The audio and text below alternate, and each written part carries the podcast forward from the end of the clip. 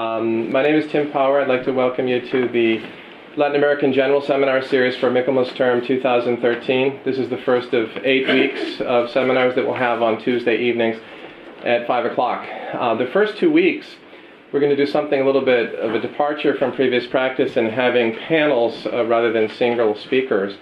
And tonight we couldn't think of a better topic than the one that Ellen and Cath proposed to us, which is to observe the 40th anniversary of the coup d'etat in Chile in September 1973, which, as you know, was a seminal event not only in the country but also in the Americas and in the context of the Cold War. It has many layers of content that we're going to explore tonight. And we have a very good panel uh, to um, treat us to this analysis. First, we have uh, Alan Angell uh, former director of this center and a fellow emeritus of St. Antony's College. We have Cath Collins, professor of transitional justice at the University of Ulster, formerly of Diego Portales in Santiago. And then we have a, a, special guest. He's special to me because he was my dissertation advisor. Once a student, always a student. uh, this is Scott Mainwaring from the University of Notre Dame, who will be spending uh, the academic year in London with the Notre Dame London Center and will be visiting us on several occasions. So it's a real pleasure to have Scott here. And it's also really nice to welcome our guests from CAF, the Latin American Development Bank, who are here, and all of you students and faculty who are here for the first time uh, this evening. Especially Dave Doyle, who's wearing a tuxedo, because uh, he didn't get the memo about the dress code. so uh, we've lost a few minutes with the seating issues. I think we should jump right into it. I'd like to turn it over to uh, Alan Angell. Thank you. Cath and I have chosen specific topics to talk about, but if there are more broad and general questions you want to ask about Chile, about the time of Pinochet or indeed afterwards, I mean, please do so. Um, it's very difficult, obviously, to think of what topics to talk about. I'm talking about the international dimensions of the coup, uh, and I think there are four good reasons for choosing this topic. One is that the coup in Chile received absolutely unprecedented, unprecedented attention from the international community, uh, much more than any other coup in Latin America. Uh, uh, and not just that, but it wasn't just a, a, reaction at the time of the coup, it persisted right up until uh, the time of the plebiscite in 1988. So there was constant, constant support for the Chilean democratic opposition, constant, constant criticism of the Pinochet regime. this is a very interesting moment in the development of socialism in the European left, uh, and they, in many countries, thought what lessons were there for, from the Chilean experience for their own countries. So there really was a kind of process of internal, if you like, absorption of what was happening in Chile, and an attempt to, re- to think, should we need to rethink our strategies? In many cases they did. In Italy you had the historic compromise between the Christian Democrats and the, and the Communist Party, in France the French, the Communist Socialist Alliance. So the, the Chilean coup had quite an impact on politics in European countries. The third point is that the opposition depended very, very largely, almost exclusively, for the first 10 years on international support. Uh, uh, afterwards, things changed slightly, but for a long time, politics in Chile, politics about Chile was conducted not in Chile, but in various countries in the world, mostly in European capitals. uh, and of course, this experience of being abroad led Chileans themselves to reflect on what did we do wrong, what should we do in future to assure that this doesn't happen again. So it really was uh, an extraordinarily important insertion into the international context. Now, what explains this unusual reaction? Well, uh, obviously, the Allende experiment, one to create a socialist society using constitutional means, precisely answered the question, or asked the question rather, that affected many European countries and other countries in parts, different parts of the world. Can you actually make a, a, a radical transformation of society without infringing the rule of law? That was the kind of question that it, it, it posed, and that was one of extreme interest in the sense to many other countries in the world. You also have to remember that the international context of the time, uh, the late 1960s, 1970s, was a time of international ferment in, in many countries. you had the student movement in 68, which had an enormous impact obviously in France. you had uh, the anti-Vietnam War uh, protests in the United States. Uh, you had the urban guerrilla movement in Italy and Germany, and you had the rejection of the USSR after the invasion of Czechoslovakia. So it was a, a very favourable time for the Chilean experience to have some kind of international context. An important point, too, I think, is that there was a great deal of sympathy for Chile, not just because it was a, a leftist experiment, but also because it was a democratic country. So many people who were not socialists, not necessarily interested or, or sympathetic to their Allende uh, experience, uh, really wanted to express their concern for the, the, the tragic way in which democracy uh, ended. Sorry if I'm speaking too fast, but there's a limitation of time. W- one other uh, novel aspect of the Chilean coup is, in some ways, it was the first coup played out for television and for the press. And it produced a series of photographs that were reproduced all over the world. So the point of showing these photographs is not that they simply represent what happened, but that they were seen by millions of people uh, throughout the world. They had an enormous impact. This is one of the, uh, the, the, soldiers surrounding the um, presidential palace, uh, La Moneda, in the central center of um, Santiago. Uh, that's one of the La Moneda on flames after the, the jets had actually been successful in um, bombing the place and causing the suicide of Allende. Uh, that's not very clear photograph, but it's one of books being burnt in the streets. Uh, can you imagine anything more reminiscent of what the Nazis did uh, in Germany at the time uh, than burning books? And this is where they burnt books as well uh, in Chile. Uh, that's this kind of emblematic photograph of General Pinochet wearing dark glasses. His public relations officer told him to take them off in future, surrounded by other members of the, of the junta and his uh, aide-de-camp. Obviously, it was a photograph that in a way sort of symbolized, if you like, the kind of hard-faced uh, uh, perspectives of, of the, um, the general. This again is an extraordinarily moving photograph. many prisoners were taken to the National Stadium, where many were brutally tortured uh, and, uh, uh, and killed, including, of course, the famous folk singer Victor Jara. and this photograph is not just, the photograph is also it was televised.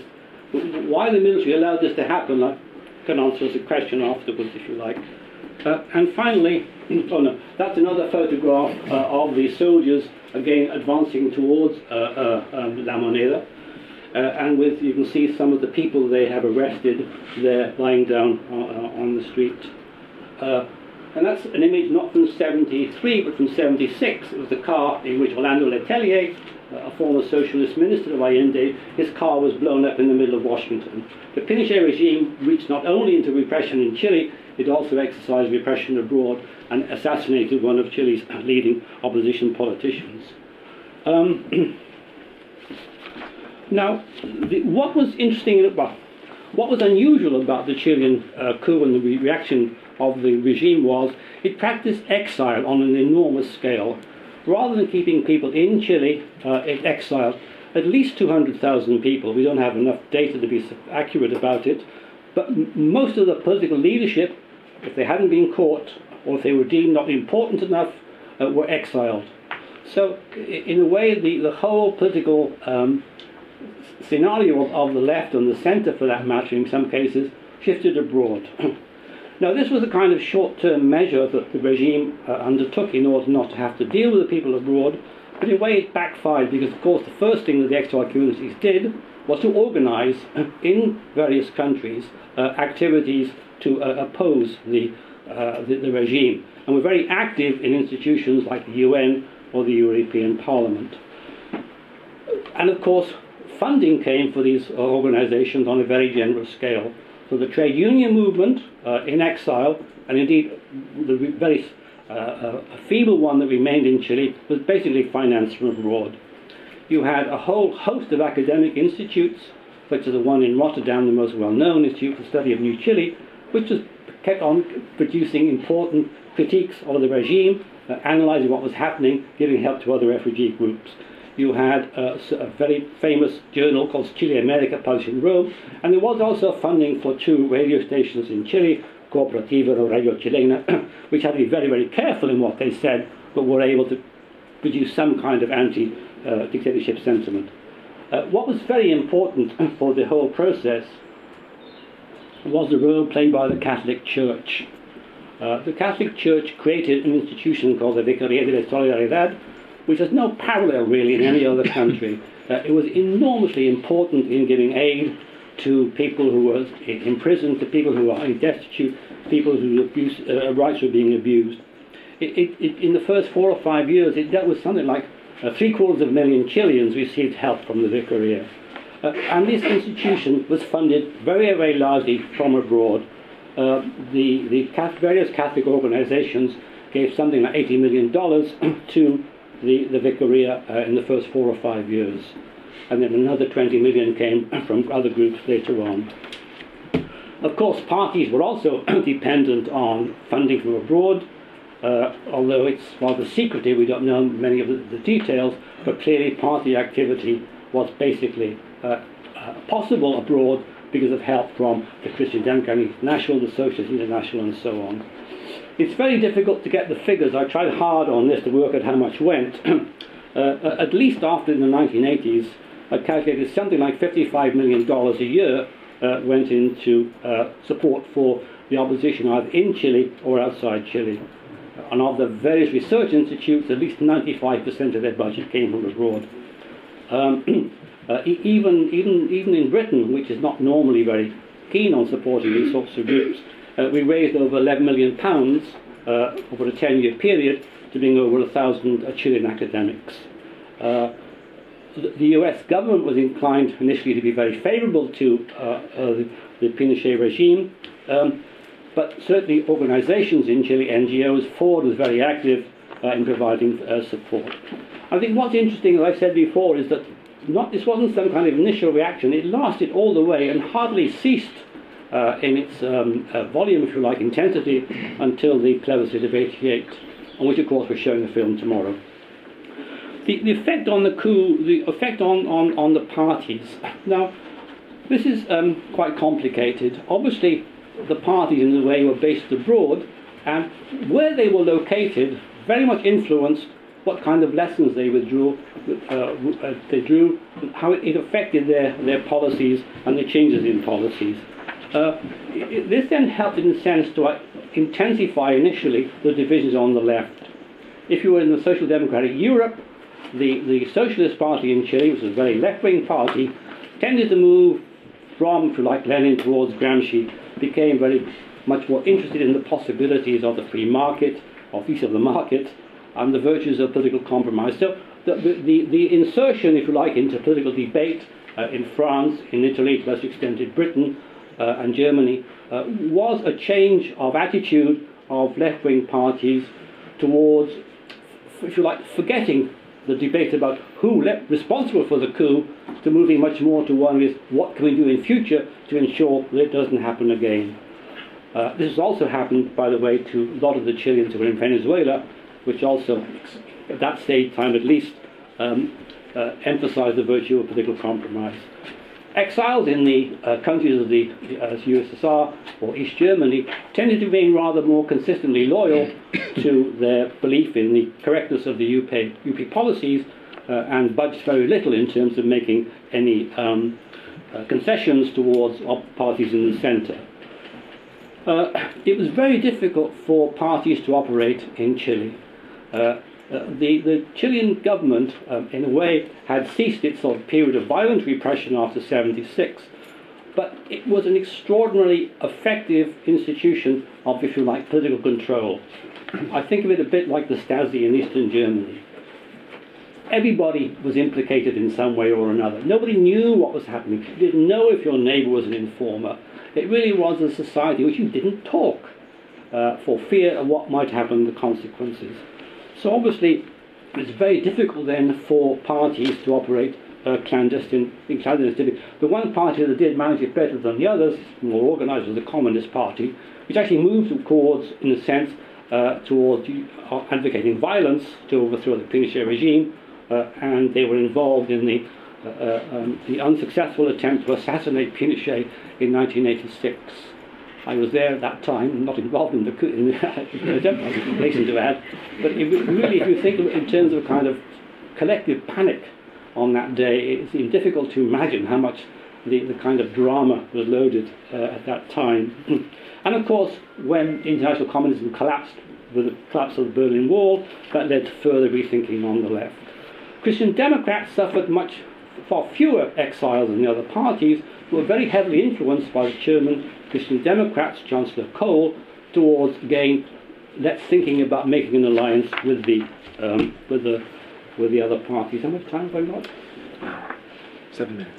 Okay. Um, now, i- i- in a way, one tells the coup from the story of the left and those who suffered, but there's also the story of the right as well. Uh, and often this is far less discussed and treated. now, um, it's also it's difficult to know how far the right was actually affected by the international um, environment. My theory is, and I don't really have an, a huge amount of evidence for it, is that the, the, the, the constant, the consistent international condemnation of the Pinochet regime. It was the country most debated and condemned in the European uh, Assembly, Parliament for 10 years or so, uh, tended to, um, to fix the hardliners in a very defensive and aggressively defensive position. No, I'm not saying that there were softliners in the regime that were interested in uh, compromise, but things did change after 83 when the protest movement started. But I think that kind of, of, of, of uh, constant condemnation did tend to uh, make the military believe in, in the virtues of its own policies in standing alone. But also, of course, they weren't short of money. Uh, if there was international condemnation politically, there was no shortage of funds going in. So while the regime, in a way, both hardened domestically and politically, uh, it flourished economically thanks to all the international loans going into to, uh, uh, many, of course, from European countries. So in a way, the international involvement, I think, helped to create a kind of polarized Chile. It would have been polarized anyhow, but it intensified this polarization, which can, can persist to the present day. You can even see it in the current presidential campaign, where there's a long debate about who voted yes and who voted no in the plebiscite of 1988. Your attitude towards Pinochet still is very important uh, in the kind of uh, composition of Chilean politics at the present time. I think it's important to realise that if the, if the left thought it had moral certainties on its side, so did the right. Uh, the Chilean right is very unusual and very different from the right in many Latin American countries. Much more ideological, much more convinced of the certainties of its views, and of course it has very substantial support. Uh, the right won 43% in the plebiscite in 1988. That was not, not produced by fraud and intimidation, more or less it was an accurate reflection of that support. Uh, and, and, and the right really believed that Pinochet had created a much firmer and better institutional and constitutional order. It, it wasn't simply a kind of kleptocracy as in some Central American countries with dictatorships, or uh, uh, stupidly arrogant like the, the, Argentine one. It's a very clever dictatorship in many ways, and it created a, a mass support of loyalty to it, reflected in the existence of the, the UDI party, uh, the Democratic Independent Union Party, which is extremely uh, ideological, very influenced by Opus Dei, Legionaries of Christ, uh, uh, far on the right on social issues and so on, but the most important party in Chile. So obviously, you know, the, the, in, in a way, the, the memory of this, this regime uh, doesn't only persist on the left, it also persists on the right, but in a very different way. Now, when you had the plebiscite in 88, then it was much more than a simple response, yes or no, for Pinochet to have eight more years. It, it, it really symbolized, in a sense, a division of Chile into two parts. Uh, it was a question really about your attitude towards the coup and towards the dictatorship. You were for it if you voted for Pinochet, you were against it if you voted for, for Aylwin. Now, it's quite clear that the right and the left have converged in many ways since the coup, so, sorry, since the return to democracy, of economic and social policy. Sometimes it's difficult to tell them apart. But on this particular issue and on human rights, there really is a kind of still a, a very uh, a deep division. Now, I've talked entirely about the international context, and I don't want to exaggerate its importance and imply this was the determining factor in the structure of Chilean politics. Um, the real basis of opposition to any dictatorship must come from internal uh, activities, not from outside. And in a way, the real breakthrough occurred with the mass protests in 1988, started initially by the copper unions, but then taken up by people um, at the large, starting the famous cacerolazos, you know, beating of the saucepans outside. So it, this was not really funded from abroad, not influenced by abroad. These were ordinary people taking to the streets. Um, and indeed, also, when the politicians at last came together to make some kind of agreement in 85, 86, uh, again, the pressures, I think, were largely internal. But the fact that the parties still existed, were able to act, it owed a substantial amount to the fact they had had so much support in the dark years of the um, Pinochet period. Now, there's always a, a problem when you're looking at in, international influences is how far it's conditional. How far does it distort what's actually happening in other countries? Are these foreign countries... Someone collapsed. Uh, what, far the, the, the, the, views of the external, the donors, are being imposed uh, on, the, uh, on the country? I think this is not really the case in Chile. There were problems, I think. The fact that trade unions were financed by two very different ideological camps led to an important division in the trade union movement, uh, which was very difficult to overcome. But, but not a great deal, I think, of like this happened. The, the map created in 89 basically remains the same one today. So I think, in, in, in really, in, in, in final word, really what you have in a sense is a kind of uh, uh, symbiosis between the aims of those people supporting Chile from abroad and those working for Chile from within. Uh, it, it really helped, I think, a great deal to to allow the possibility for democratic forces to remain alive, become institutionalized. It also affected the way that they saw the future as well. So in that case, I think it is really rather um, a positive experience uh, of international involvement in the politics of a Latin American country.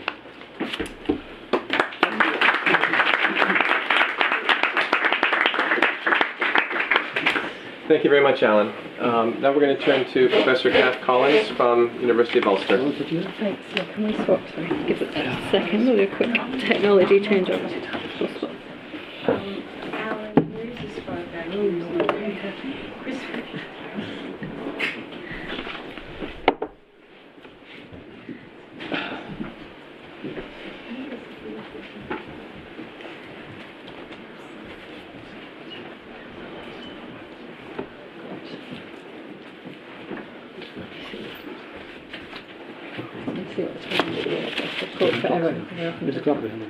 Great.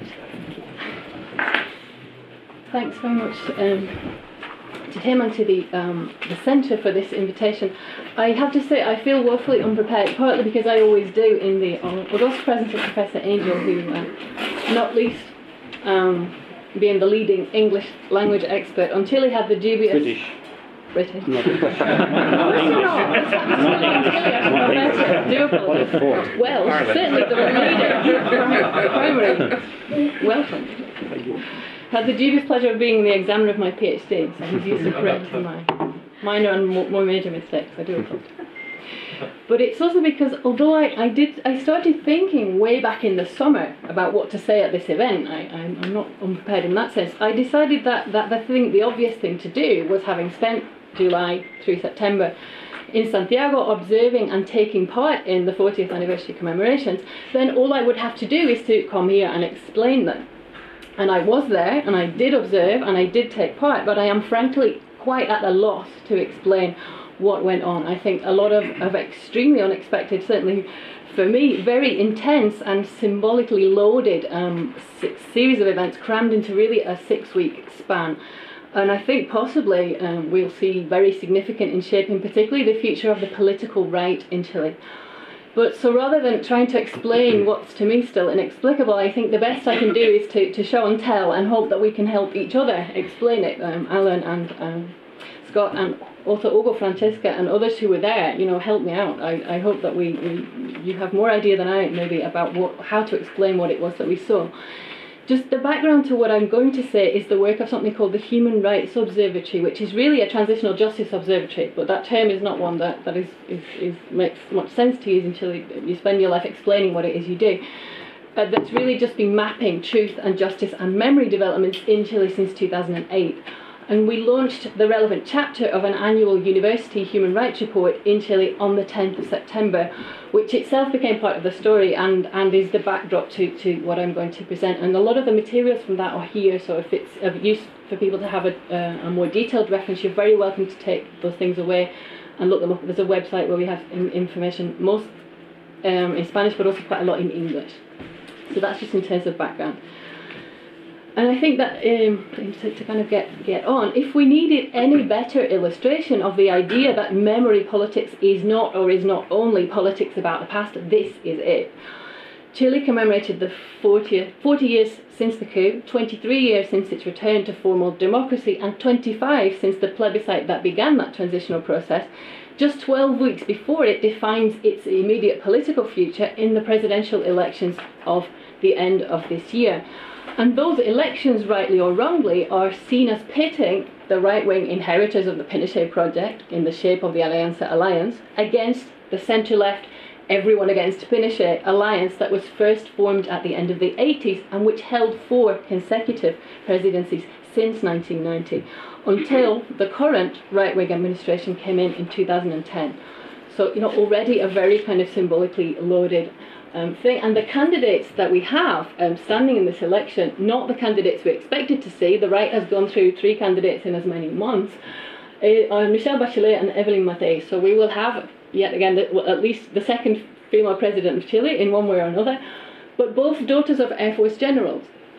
So Michelle Bachelet for the Concertación Alliance, Evelyn Matthei for the right wing Alianza, both daughters of military men. Not only that, but um, Michelle Bachelet's father, who was tortured, tortured to death, a constitutionalist Air Force general to, um, who died as a result of, of torture received in the first weeks after the coup, someone who opposed the coup in a case in which the father of Evelyn Matthei, the right wing candidate, has been repeatedly accused of having direct involvement. So, really, this could not be a more, a more kind of um, graphic illustration of the fact that the past is not the past.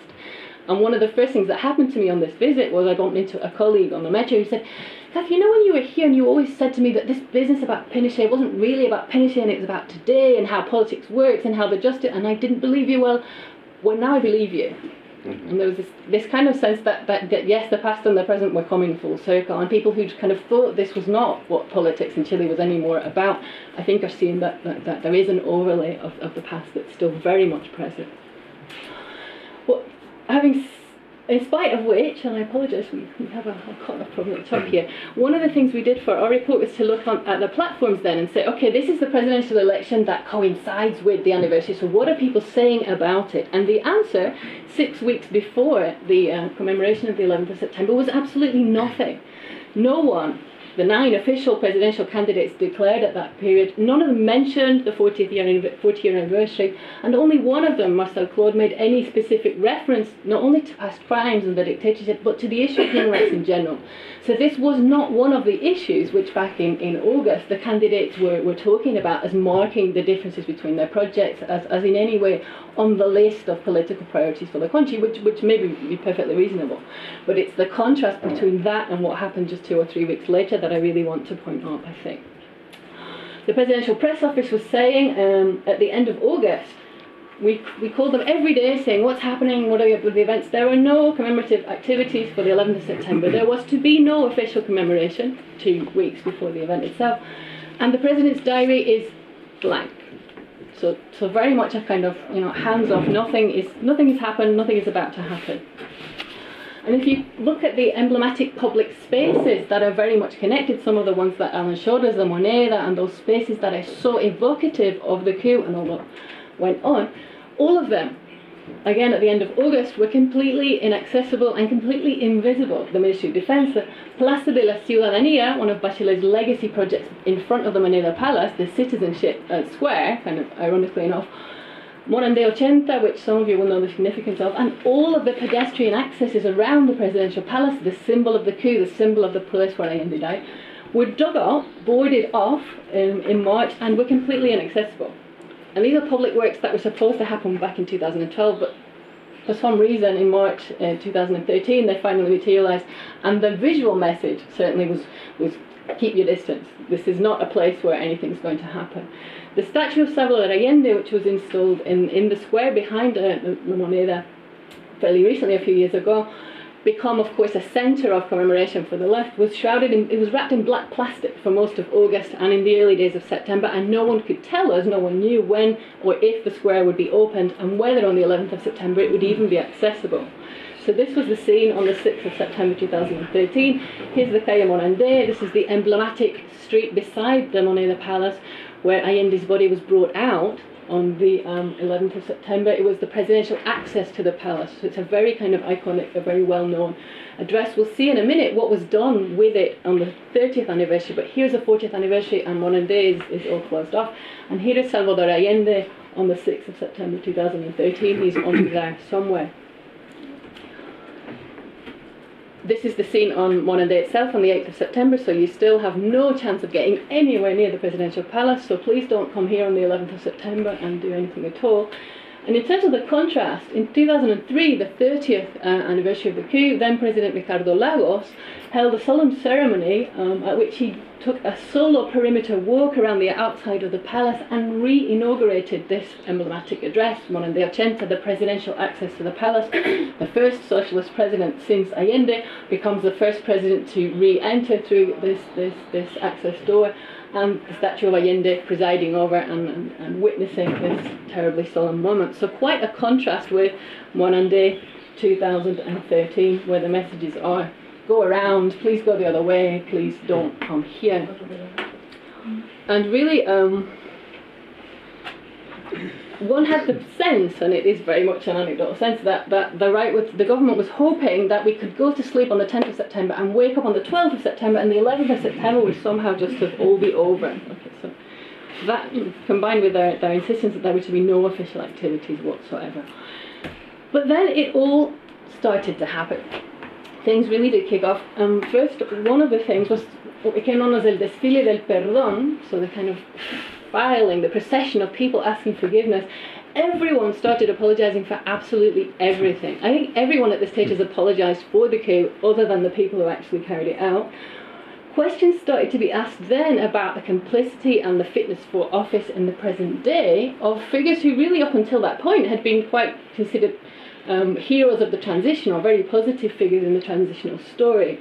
And one early and high profile casualty was Juan Emilio Cheyre, the commander in chief of the army um, during the beginning of the, the 2000s in 2004 was responsible for the closest thing you will get or got to an army apology of its own for its role in the human rights violations during the, during the coup. Was uh, in August in 2013 is no longer president of the directive of the Electoral College of Chile. So the people who are presiding over and designing the system for the next presidential elections were being chaired by the former commander in chief of the army. And what happened to Chile was that um, Ernesto Lejderman, who's a young man who was, well, not that young, he's my age, was orphaned. Ernesto Lejderman was orphaned at two years old. His parents are um, politically victims, victims of political execution in um, an incident which is well known about, in which Cheyre played a very secondary role. Okay, so Ernesto Lejderman's parents were killed in Ernesto's presence, Ernesto at two years old, he was picked up by an army patrol, handed to the then Colonel Emilio Cheyre back at the um, army base, who was instructed to go and take him to the nearest orphanage. So he was handed over to the nuns, um, sent back to Buenos Aires, um, grew up um, under the care of his grandparents, discovered the whole story of his true origins um, about 10 years ago now, and began a case, began a criminal case uh, investigating the death of his parents. Ernesto Lejderman had always insisted that Cheyre had some role or had some information or really had a case to answer for his admittedly secondary role in the case, and no one had taken any notice. This is an issue that since 2004, Ernesto Lejderman had been sending letters to the president's office, to all kinds of authorities, to the press, visiting Chile regularly about the case, and no one had really taken. But in this kind of very um, hothouse environment, this suddenly became the story of the moment. Cheyre and Lejderman were um, placed together on a, a, a high rating um, late night um, talk show. And, and Cheyre's performance there, he said that he didn't know anything, he didn't remember anything, he had never been curious about where this child came from, that he was just following orders, was basically, and admitted, amongst other things, that he had never read the Rettig Truth Commission report. And this collection of events really led to his position as director of the Electoral College becoming untenable, and he resigned subsequently from that position. He didn't resign from the, the board, interestingly, he just resigned as president of the board. And one of the things he said, in spite of the fact that he did resign, I feel that I am beyond all legal or ethical reproach. So, still insisting that he really had nothing to apologise for. And yet, Carlos Peña, the rector of the, the UDP, um, column, column in El Mercurio, which probably finally um, sunk uh, Cheyre's possibilities of hanging on, saying behaviour that is not actually criminal is not necessarily ethical. What sort of people do we want overseeing our democratic institutions? Is a former army commander with this kind of past really the best person we can come up with at this stage of the transition to guide our democratic political future? So these broader questions, which don't have directly to do necessarily with criminal responsibility, that really have been stepped away from, I think, through, throughout most of the transition, starting to be heard. So it's not anymore about direct responsibility. It's about who do we want to guide the, the, democratic future. Do we really still have to continue to make the kinds of compromises that up until now have been felt necessary, or just we have become accustomed to? I think. Other things going on. Um, just moving on attention of time. A little bit of rebranding. The street, a street known as the 11th of September, la calle 11 Septiembre in Providencia, an uptown district of Santiago, reverts to its old name of Nueva Providencia. The more eagle-eyed among you will spot that the company in charge didn't appear either to be um, either not well prepared or not completely convinced by the change. They produced new street signs that read Nueva Providencia, and all had to be replaced um, yet again. But the official name of the street. There is no longer now in the capital, one of the main arteries of the capital, a street that commemorates the coup. Um, that was done under the presidency of a, a, specific local mayor. That wasn't a national central political decision, and yet it's, it's one of the things that was happening around the anniversary. But only some rebranding. So here we still have, down in Patagonia, in La Junta, I was absolutely amazed to come across this a couple of years ago, and it is still there. Carretera Austral, so the, the, the long um, Patagonian highway that reaches, stretches down to the, the, the far south, is still proudly named for General Augusto Pinochet Ugarte. Mm. And the occasional mixed message. Um, great, thank you. So, on the 8th of September, um, the police Carabineros came along and removed this series of um, lienzos, I don't even know how to say that in English, I'm sorry, uh, banners, um, which alluding directly to all of the issues that have come out around Chavez's denial that he or the army as an institution had any more information or any more knowledge about anything at all, say where they disappeared, you know, the pact, the, the silence, pact of silence must be broken. Police came along in the in the early hours of the morning, tore these things down and threw them into the Mapocho, at which point it became apparent that this was an artistic project that was being fully licensed and authorised by the Council for National Monument and the two local district mayors. Not only that, it had been paid for with public art funds. The um, spokesman for the presidential palace said that, of course, they had no knowledge of this, and, and if, if people were going to get authorization for these kinds of things, they really ought to let the authorities know that they had, or after they had got the authorization, which seemed a rather circular argument. So they were kind of shot themselves in the foot a little bit with that one. And at this point, I, I didn't mean to cut Piñera's head off, I'm sorry, he's, he's not cut off in my, my version of this. The tide began to turn. And it really, again, one had this sense that Piñera had been kind of holding his finger up to the wind, and the wind was starting to say, This cannot be ignored, and in fact, you really had better come out and say something quite decisive about it. At which point, three days, well, four or five days perhaps before the actual anniversary, Piñera announces that yes, there will be an official event.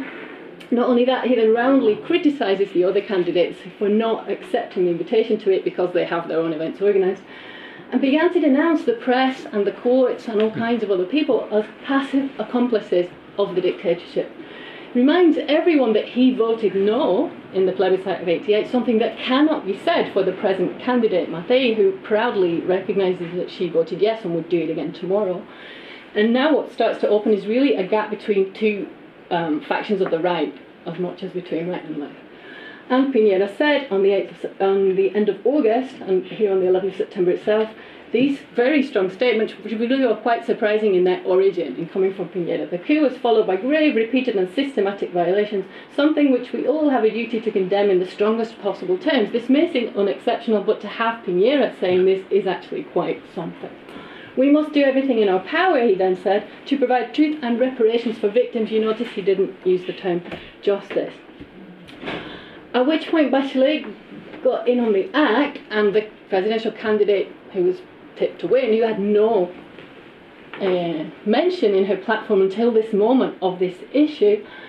Her spokeswoman, Carmen Hertz, told us that, oh no, in fact, the campaign team has had a Human Rights Commission hard at work all along. It's just that they hadn't got around to announcing their proposals.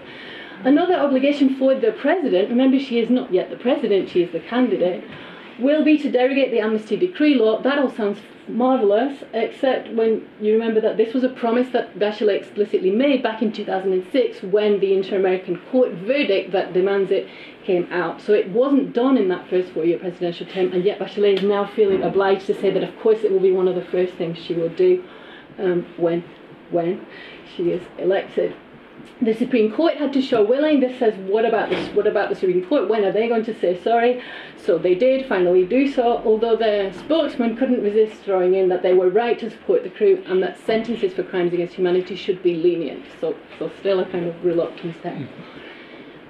Just a couple more um, things to go, and I will stop. Um, but this this is where it was all heading, and then um, some kind of um, wild card things that happened. Up here on the right is Odlanier Mena, who some of you will know as the head of the CNI, the, secret, the political police, really, rather than secret, nothing secret about it, that replaced the DINA in 1978. He's supposed to be in prison, and yet here he is snapped wandering around uh, one of the uptown Santiago shopping malls, out shopping with his wife. He was snapped by a former um, a survivor, a former prisoner who who, who bumped into him in the supermarket aisle, a real kind of Ariel Dorfman moment of coming face to face with your torture. Not only that, someone who this man had reason to know was supposed to be in prison. Um, and Contreras, Manuel Contreras, the notorious head of the DINA secret police, really the emblematic kind of perpetrator in all of this, who has more than 100 years of sentences um, currently against him, gave an unauthorized press interview from prison. He, he decided that if everyone was going to be giving out their opinions for the 40th anniversary, well, of course, he couldn't do any less. And he summoned the press to his rather nice cabin that he has in his military installation, which really doesn't look terribly like a prison, and, and gave his views and explained that he had had no bad conscience whatsoever. He would be going straight to heaven, and um, explained that in the uh, in the Cordillera prison where he is held and he used he does this when he calls it a prison. There are 40 prison guards here for 10 of us prisoners.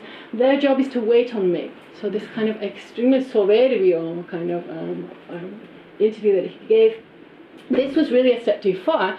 And Piñera, a couple of days later, did something that I, for one, never expected Piñera would be the one to do and announced the closure of the Cordillera prison. So this is one of the prisons where 10 of the 60 former military currently in prison for human rights violations were being held. It was built by the Constitution in 2004 as a special concession. It was one of the things the military demanded. In order that they deign to serve their sentences, at all, they want these special facilities. Piñera said that's enough. Contreras is, is, is crazy, no one should be paying any notice, attention to him. Why are these people giving him uh, interviews and closing it? And said, these Pinochetistas don't know how to live in a democracy.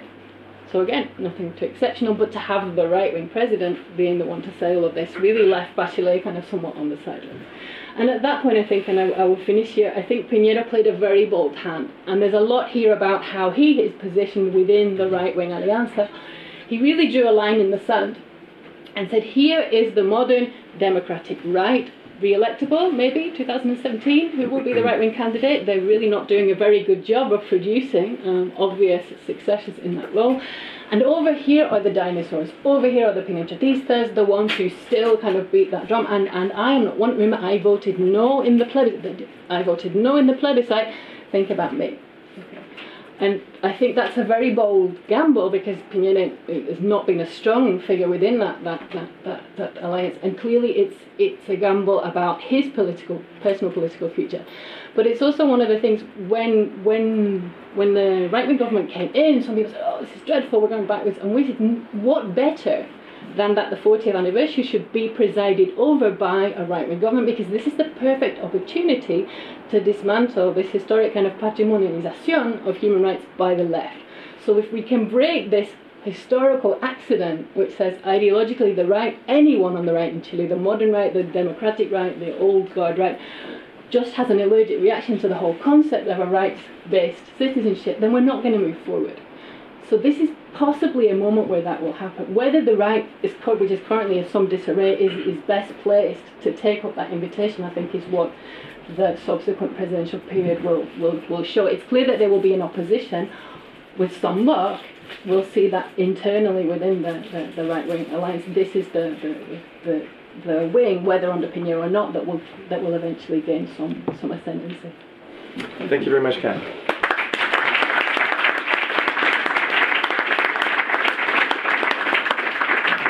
Um, continuing our, our tour of English accents, uh, Scott Mainwaring.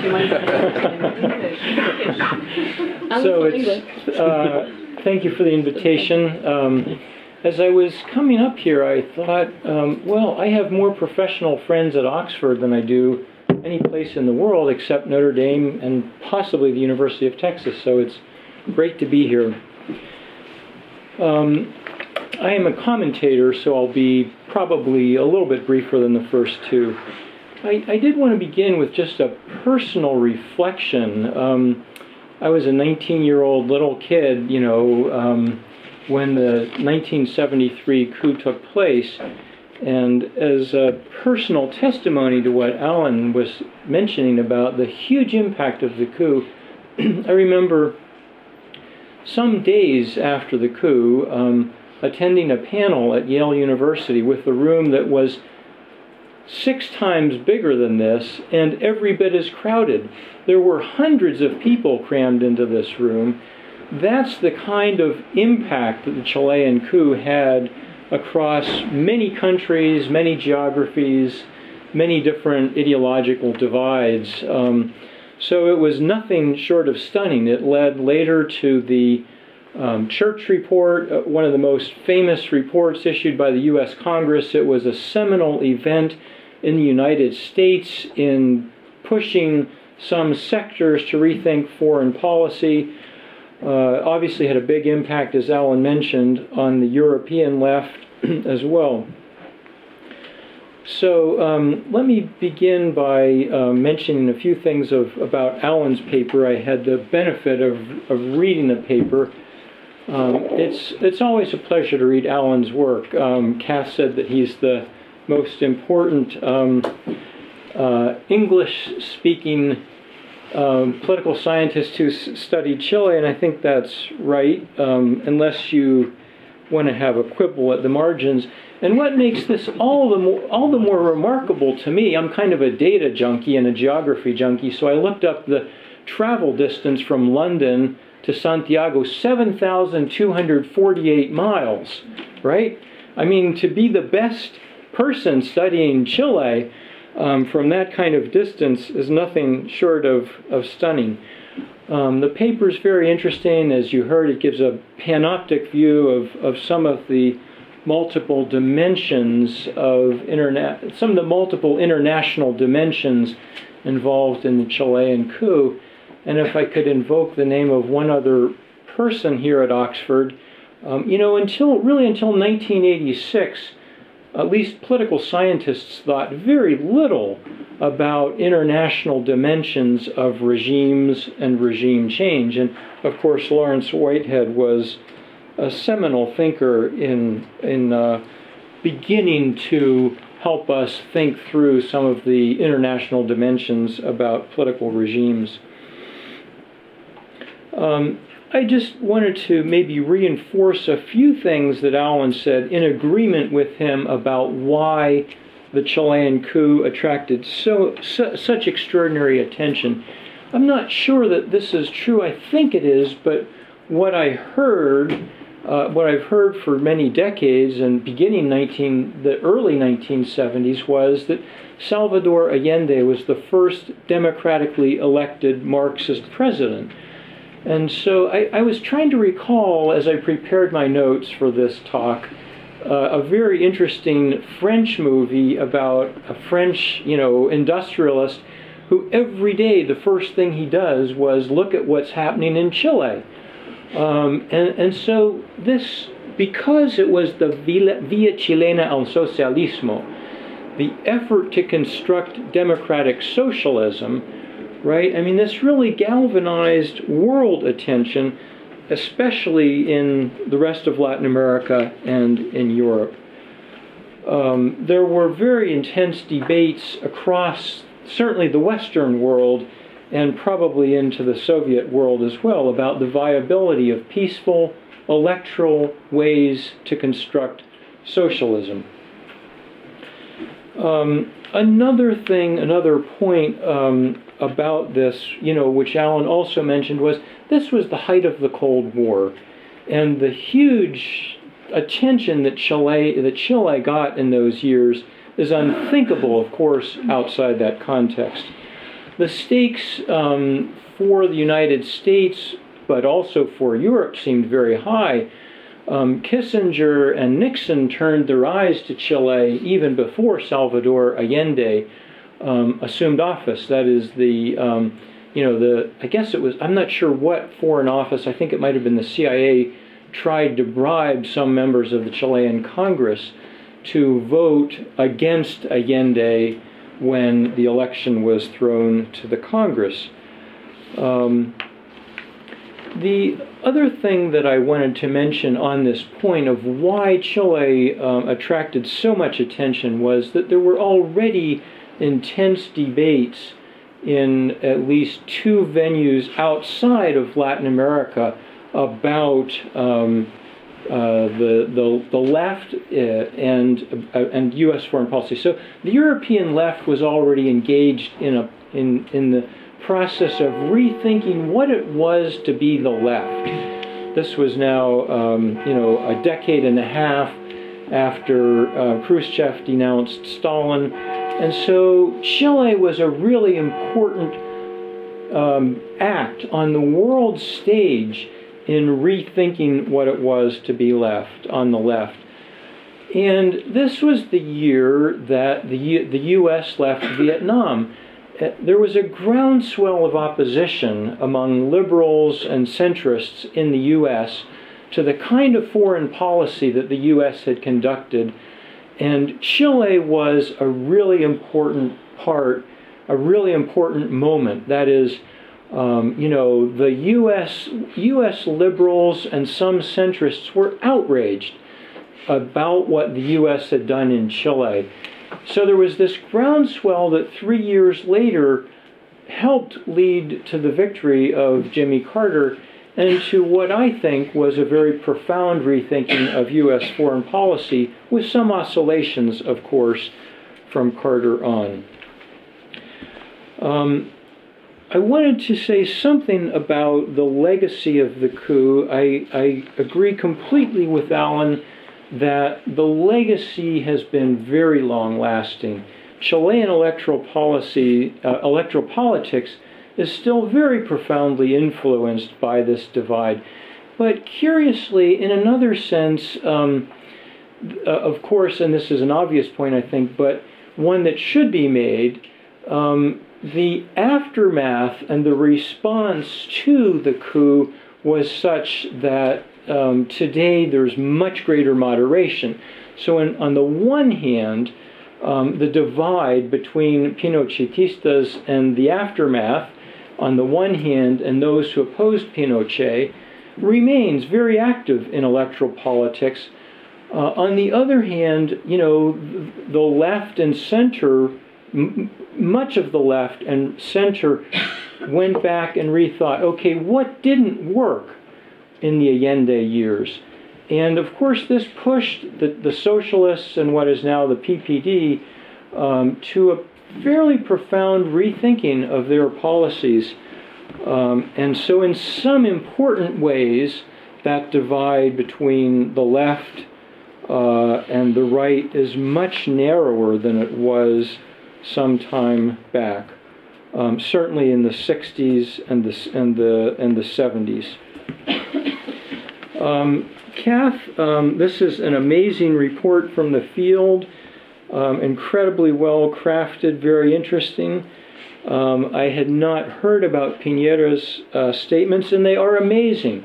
They're really interesting, and they show that part of the Chilean right has or is distancing itself, distancing itself very significantly from the Pinochet past.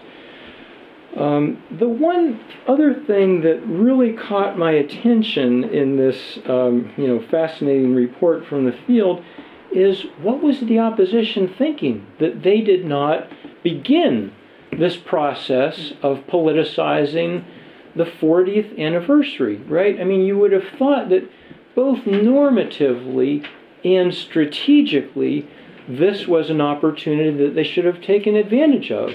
Sometimes the, the normative and strategic issues work against each other. But in this case, they would have worked perfectly together. They would have complemented each other perfectly, apparently, and yet they didn't pick up the ball. I wonder if you or anyone else would care to comment on that. Um, anyhow, it is great to be here with you, and I look forward to the discussion.